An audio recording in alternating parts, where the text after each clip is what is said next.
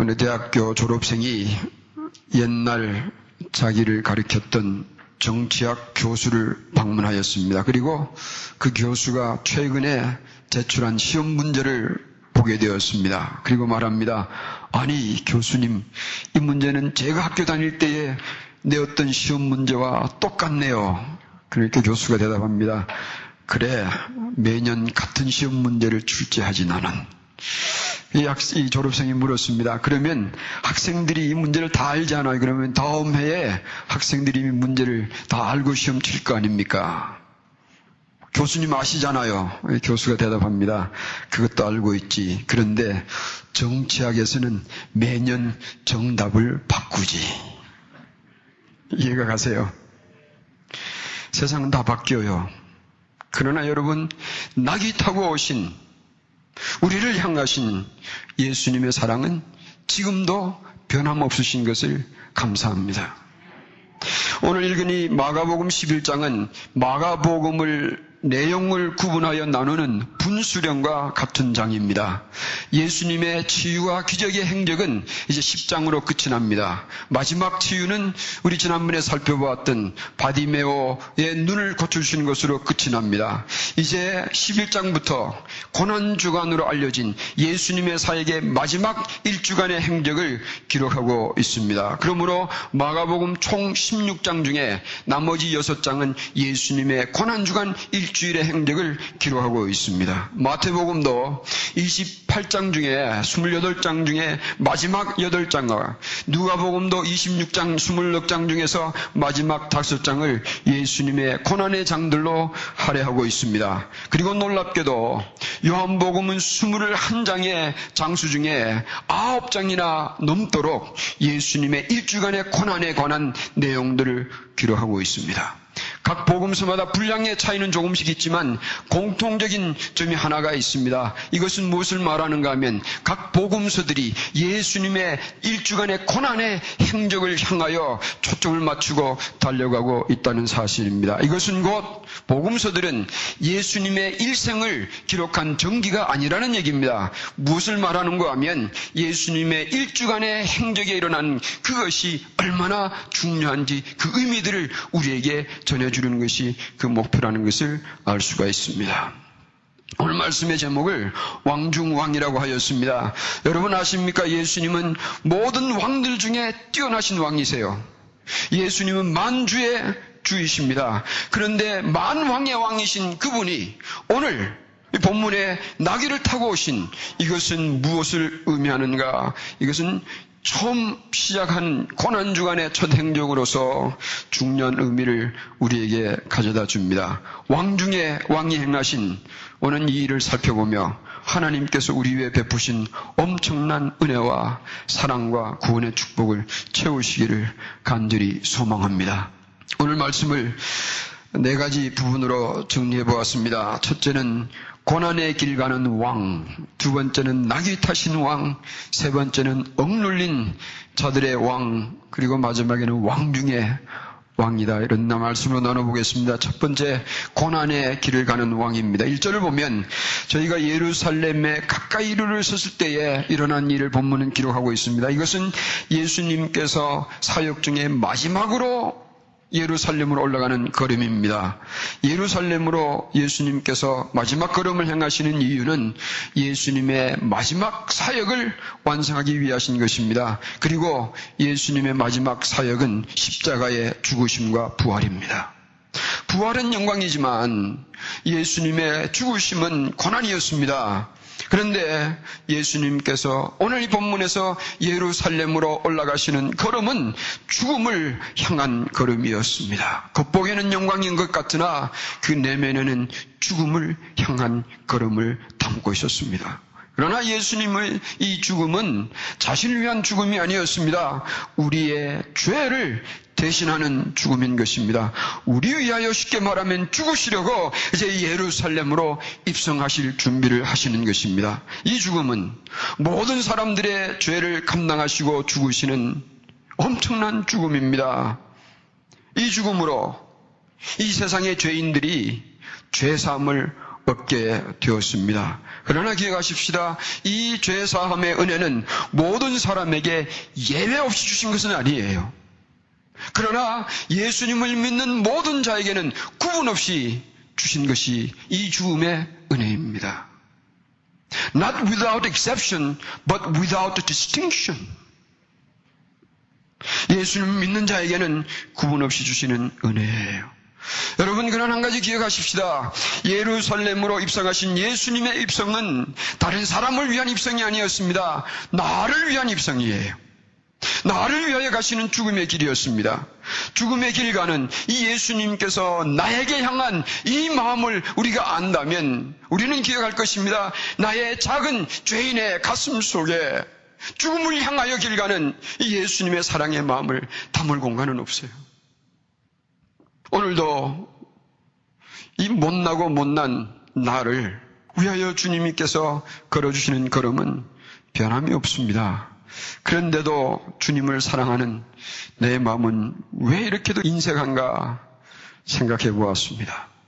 오늘 낙이 새끼 타신 왕을 생각해 보겠습니다. 2절에 보면 예수님은 제자들 두 사람을 보내며 말씀하십니다. 저 맞은편 마을로 가라. 거기 가면 아직도 아무도 타보지 않는 나귀 새끼가 매여 있을 것이다. 그 나귀를 풀어서 데리고 오라. 너희가 나귀를 풀 때에 사람들이 말할 것이다. 이 나귀를 풀어서 무엇하겠느냐 묻거든 주가 쓰시겠다 하라. 그러면 그들이 이리로 보내리라.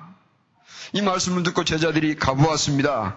그랬더니 말씀대로 낙이 새끼가 매여 있었습니다. 그래서 주님께서 말씀하신 대로 풀었습니다. 그랬더니 주님께서 말씀하신 대로 물었습니다. 이 낙이 새끼를 풀어서 무엇하느냐고 사람들이 물었을 때에 가르치신 대로 주가 쓰시겠다 하니 이들이 말없이 보내주었습니다. 어떤 분들은 이 신비로운 사건을 기발하게 설명을 하려고 했습니다. 낙이 새끼 주인은 이미 예수님과 함께 계셨고 제자들이 가서 주께서 쓰시겠다는 이 주는 예수님 의미하는 것이 아니라 이 낙이 새끼의 주인을 얘기하는 것이니까 사람들이 말없이 보내준 것이다 라고 기막힌 해석의 방법을 찾아냈는데 그러나 누가복음 19장 33절에 보면 낙이 새끼를 풀 때에 그 임자들이 물었습니다. 어찌하여 낙이 새끼를 푸느냐? 이것을 보니까 주인은 나귀 새끼의 주인은 예수님과 함께 있었던 것이 아니요 이 나귀 새끼 주위에 있었던 것이에요. 무슨 말인가 하면 예수님은 굳이 이 나귀 새끼를 빌려서라도 타고 예루살렘을 입성하시겠다는 것입니다. 왜 그렇게 하셔야 하는 것입니까? 몇 가지 이유를 정리해 보았습니다. 첫째는 이것은 구약 성경에 기록한 메시아에 대한 예언을 성취하시려는 것입니다. 스가라서는 구약 성경에 있습니다. 이 스가라서는 구약의 계시록이라는 별명을 붙였습니다. 스가라서 9장 9절에 보면 이런 말씀이 있습니다. 시온의 딸들아 크게 기뻐할지어다. 예루살렘에 따라 즐거이 부를지어다. 보라 너의 왕이 내게 임하니니 그는 공의로우며 구원을 베풀며 겸손하여서 나귀를 타나니 나귀의 작은 것 곧 나귀 새끼니라. 무슨 말인가 하면 메시아가 오시면 나귀 새끼를 타고 예루살렘으로 입성할 것을 예언하였습니다. 그리고 예수님께서 이 나귀 새끼를 타고 예루살렘으로 입성하신 것은 곧 예수님 자신이 바로 구약 성경에서 예언한 우리 모두의 구주가 되신 메시아 그분이라는 것을 예루살렘과 온 유대 땅에 알리시는 행동이었습니다. 무슨 얘기냐 하면 너희들이 기다렸던 메시아가 바로 나이다라고 말씀해 주시는 거예요. 두 번째로 여러분 아십니까? 전투에 임하는 왕은 나귀 새끼 타고 나타나지 않습니다. 전투에 임하는 왕은 말 타고 나타납니다. 그런데 이 나귀 새끼 타고 나오는 왕은 평화의 상징입니다. 예수님은 평화의 왕으로 오셨습니다. 그리고 인간의 평화는 한 길밖에 없습니다. 인간이 하나님께로 돌아갈 때에 그 평화를 얻습니다. 예수님은 나귀 새끼를 타고 오신 평화의 왕으로서 화평이 없고 이 세상에 메인 인간들을 하나님과 연결시켜주는 평화의 왕으로 이 땅에 오신 것을 보여주신 것입니다. 아멘. 여러분 인생에 평화가 없는 것은 하나님께 돌아가지 못하며 하나님께 돌아가는 길은 예수님이에요. 세 번째로 예수님께서 타신 나귀 새끼는 빌린 겁니다. 예수님께 아니었습니다. 그런데 예수님은 세상에 오실 때부터 다 빌리고 오셨어요. 태어나실 것도 마국가는 빌린 곳이었습니다. 그리고 태어나셔서 누우신 것도 이 동물들이 먹는 먹이통을 빌려서 누우셔야 했습니다. 예수님이 오실 때는 어머니도 빌리셨습니다. 그리고 아버지도 빌린 아버지였습니다. 예수님 것은 없었습니다. 여러분, 자기의 소유는 없었던 분이에요. 그리고 왕으로 입성하실 때에도 이 나귀 새끼조차도 예수님은 빌리신 것이었습니다. 예수님 세상에 계실 때는 모든 것을 빌려야 할 만큼 자신의 것은 없었습니다. 심지어는 걸치고 있었던 옷들조차도 로마 병정들에 의해서 뺏겨야 했던 남의 것이었습니다. 그러나 유일하게 예수님 것 하나 있었습니다. 그것은 예수님의 몸이었습니다. 이 세상에 오실 때 입었던 예수님의 몸, 그것은 예수님의 것이었습니다. 이것은 중요한 이유를 가지고 있습니다. 예수님의 이 예루살렘 입성은 자신의 이 몸, 유일하게 자신의 것을, 자신의 몸을 죄 외의 죄물로 드리려는 것이었습니다. 그 몸은 죄에 물리지 않는 성결한 몸이었습니다. 그 몸을 우리의 죄를 위하여 온전한 제물로 드리기 위하여 깨끗하게 지켜오셨다가 이제 때가 되어 그 몸을 드리시려고 낙이 새끼를 타고 겸손하게 입성하시는 것입니다. 누구 위해서요? 여러분은 모르겠어요. 여러분을 위한 것인지 모르겠는데 나 같은 죄인을 위하여 입성하시는 거예요. 네 번째, 그렇다면 왜 예수님은 꼭 한 번도 사람이 타지 않는 나귀 새끼를 타셨습니까? 그것은 자신의 몸의 성결함을 드러내시는 것이었습니다. 세상 죄악의 영향을 전혀 받지 않는 성결한 자신의 몸을 완전하고 온전한 제물로 바치시려고 죄인이 탄 적이 없는 나귀 새끼의 몸을 실으신 것입니다. 물어보겠습니다. 예수님은 누구를 위하여 자신을 이토록 성결하게 지키신 것입니까? 나의 죄를 완전하게 씻어주시는 온전한 제물로 삼기 위하여 지켜주셨습니다. 왜 예수님은 나귀 새끼의 몸을 실으셨습니까? 나의 죽음을 온전하게 대신하는 제물 되기 위한 것이었습니다. 고난과 죽음이 기다리는 예루살렘을 도살장으로 끌려가는 양처럼 예수님 스스로가 자신을 나귀 새끼 위에 싣고 입성하신 것이었습니다. 이 은혜를 우리가 알 때에 하나님의 마음을 알 거예요. 네, 세 번째로 억눌린 자의 왕을 생각해 보겠습니다. 예수님이 나귀 새끼를 타고 예루살렘으로 입성하였더니 많은 사람들이 겉옷을 깔기도 하고 나뭇가지와 나무의 잎을 길거리에 깔며 환영하였습니다. 구절을 보면 앞에서 가고 뒤에서 따르는 자들이 소리 지르며 호산나 찬송하려다 주의 이름으로 오시는 자여 찬송하리로다 오는 우리 조상 다윗의 나라여 가장 높은 곳에서 호산나 소리를 지르며 찬양하였습니다. 이 예수님의 입성을 환영하던 이 사람들은 어떤 사람들입니까? 당시에 종교적 지도자의 지위와 정치적 세력을 부리던 자들은 예수님의 이런 행위를 반갑게 여기지 않았습니다. 누가 보면 19장 39절에 보면 종교 지도자들이었던 바리새인들이 이때에 예수님께 찾아와서 따졌습니다. 당신의 제자들이 이렇게 당신을 환영하는 것을 왜 막지 아니합니까? 그리고 따졌습니다. 그런데 이것은 예수님의 제자들을 책망하는 것이 아니었습니다. 예수님 그분을 책망하는 것이었습니다. 이런 의미예요. 당신은 왜 메시아가 아니면서 메시아 흉내를 내는 겁니까? 그래서 당신의 제자들이 현혹이 되어서 마치 지금 당신이 메시아인 줄 착각하고 환영하지 않습니까? 왜 그것을 그냥 두는 겁니까? 왜 당신은 메시아 흉내를 내는, 내는 겁니까? 그런 의미예요. 다시 말하면 이들은 예수님을 메시아로 받아들이지를 못한 것이었습니다. 그렇다면 여기에 예수님의 입성을 환영하던 자들은 어떤 자들입니까? 하나님의 이름으로 오실 메시아를 기다렸던 자들입니다. 억눌림에서 자유케 할 메시아를 기다렸던 자들입니다. 이들은 다윗의 나라, 메시아의 왕국이 임하면 자기들의 억눌린 삶에서 자유케 해줄 것이니 메시아의 왕국을 사모했던 사람들입니다. 이방 세력의 핍박에 억눌린 자들이었습니다. 세금과 생활의 고난에서 억눌린 자들이었습니다. 당시 지도자들이 메어놓은 종교의 짐에 억눌린 자들이었습니다. 그러나 이들은 예수님에게서 소망을 보았습니다. 그래서 기뻐하며 환영하였습니다. 예수님을 환영한 자들은 억눌림의 메인 자들이요. 그 억눌림에서 자유케 해주실 것을 기대하며 환영하였습니다.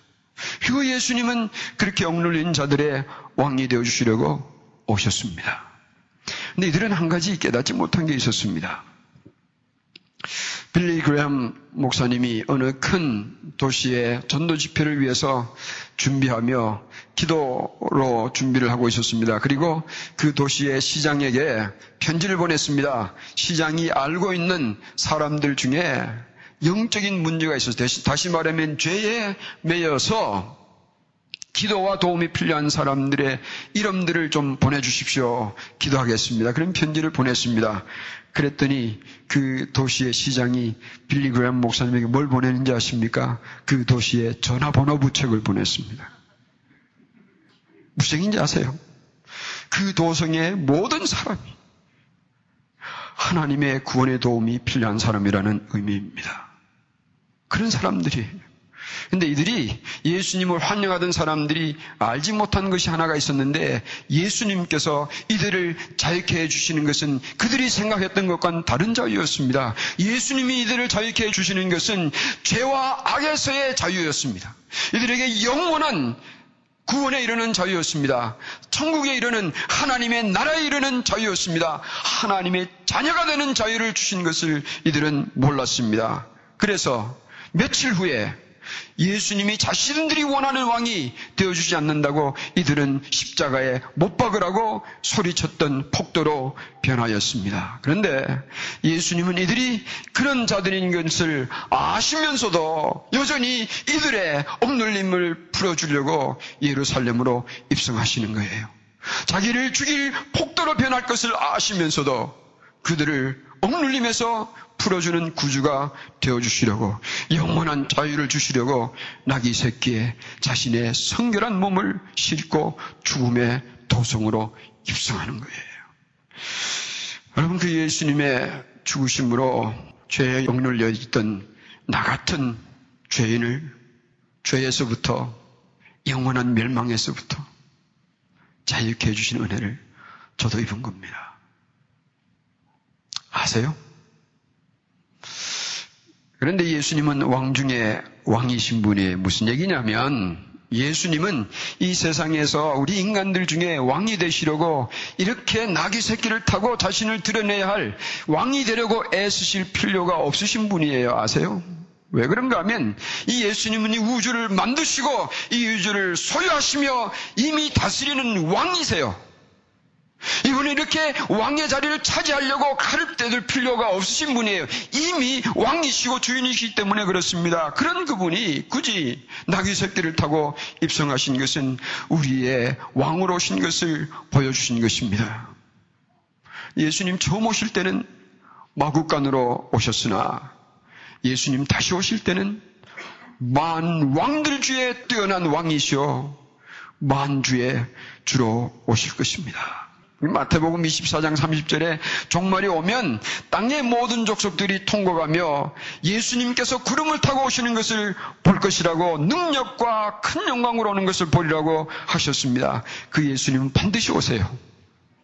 요한계시록 1장 7절에 보면 볼지어다 구름을 타고 오시리라 각인의 눈이 그를 보겠고 그를 찌른 자들이 볼 터이며 땅에 있는 모든 족속이 그로 인하여 애곡하리니 그러하리라 예수님 다시 오시면 예수님을 핍박하던 자, 불신하던 자들에게는 애곡의 날이 될 것입니다. 그러나 믿음을 지킨 자들에게는 축복의 날이 되는 거예요. 마태복음 24장 31절에 이때가 되면 예수님께서 큰 나팔 소리와 함께 천사들을 보내서 땅 이 끝과 땅 저 끝까지 이르러 하나님께서 믿음을 지키고 택하심을 받은 자들을 이 땅의 사방에서 모으시려 하셨습니다. 그 날이 오면 죄인된 이병균 목사도 땅 끝에 있는 저를 주님께서 불러주실 것입니다.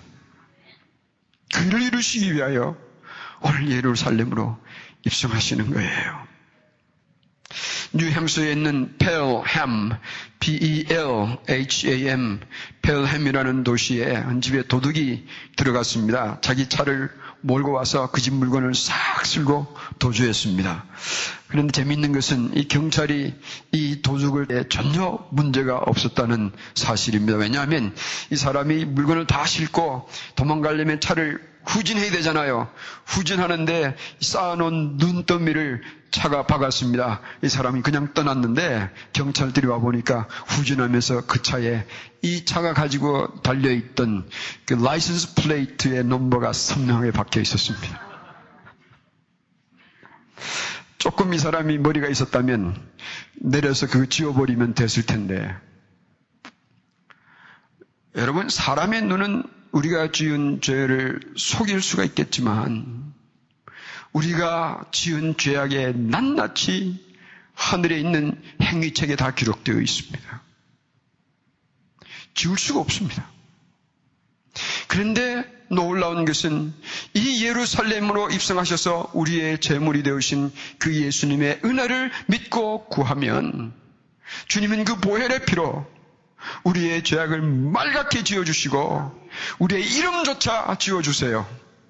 그리고 거기서 지은 우리의 이름을 하나님 손에 있는 생명책에 기록해 주실 것입니다. 거기에 기록된 이름은 아무도 지우지 못합니다. 여러분과 저의 이름이 이 천국 생명책에 기록된 것은 예루살렘의 죽음의 도성으로 입성하신 주님의 은혜 때문인 것을 믿으시기를 바랍니다. 아, 예수님이여, 왕이신 분이 죄인인 날 위하여 왜 이런 걸음을 걸으셨습니까? 죄로 억눌린 나를 풀어주려고 죽음이 기다리는 예루살렘으로 들어가신 것은 사랑입니다. 그러나 왜 나같이 형편없는 이런 죄인을 사랑하시는 것입니까? 그 답은 알지 못하겠습니다. 예수님은 죄인이 탄적 없는 낙이 새끼를 타신 것은 날 위하여 온전히 주님의 성결한 몸을 주시려는 은혜입니다. 그러나 왜 나 같은 죄인에게 이 놀라운 은혜를 베푸시는 것입니까? 그 답은 알지 못하겠습니다. 그러나 나는 왕으로 오신 예수님을 환영합니다. 나는 왕으로 오신 나의 예수님을 이들처럼 배반하지 아니하고 내 숨결 끝나는 날까지 환영하며 찬송하며 살고 싶습니다. 예루살렘으로 입성하시는 주님의 가슴 속에 나 한 사람이 잠겨 있었다는 그 은혜는 저를 오늘도 감격하게 합니다. 내 마음이 확정하였고 내 마음이 확정되어 사오니 내가 노래하며 찬양하리로다. 내 영광과 깰지어다. 비파와 수금아 깰지어다. 내가 새벽을 깨우리로다. 주의 인자는 커서 하늘에 이르고 주의 진리는 궁창에 이르리이다. 내가 만민 중에 주께 감사하며 내가 열방 주께 주를 찬양하리이다. 하나님이여 주는 하늘 위에 높임을 받으시며 주의 영광은 온 세계 위에 높아지기를 저는 다윗과 함께 환영하며 원합니다. 예루살렘의 입성은 나를 위한 입성이라는 것을 잊지 마시기를 주님의 이름으로 부탁드립니다. 기도하겠습니다.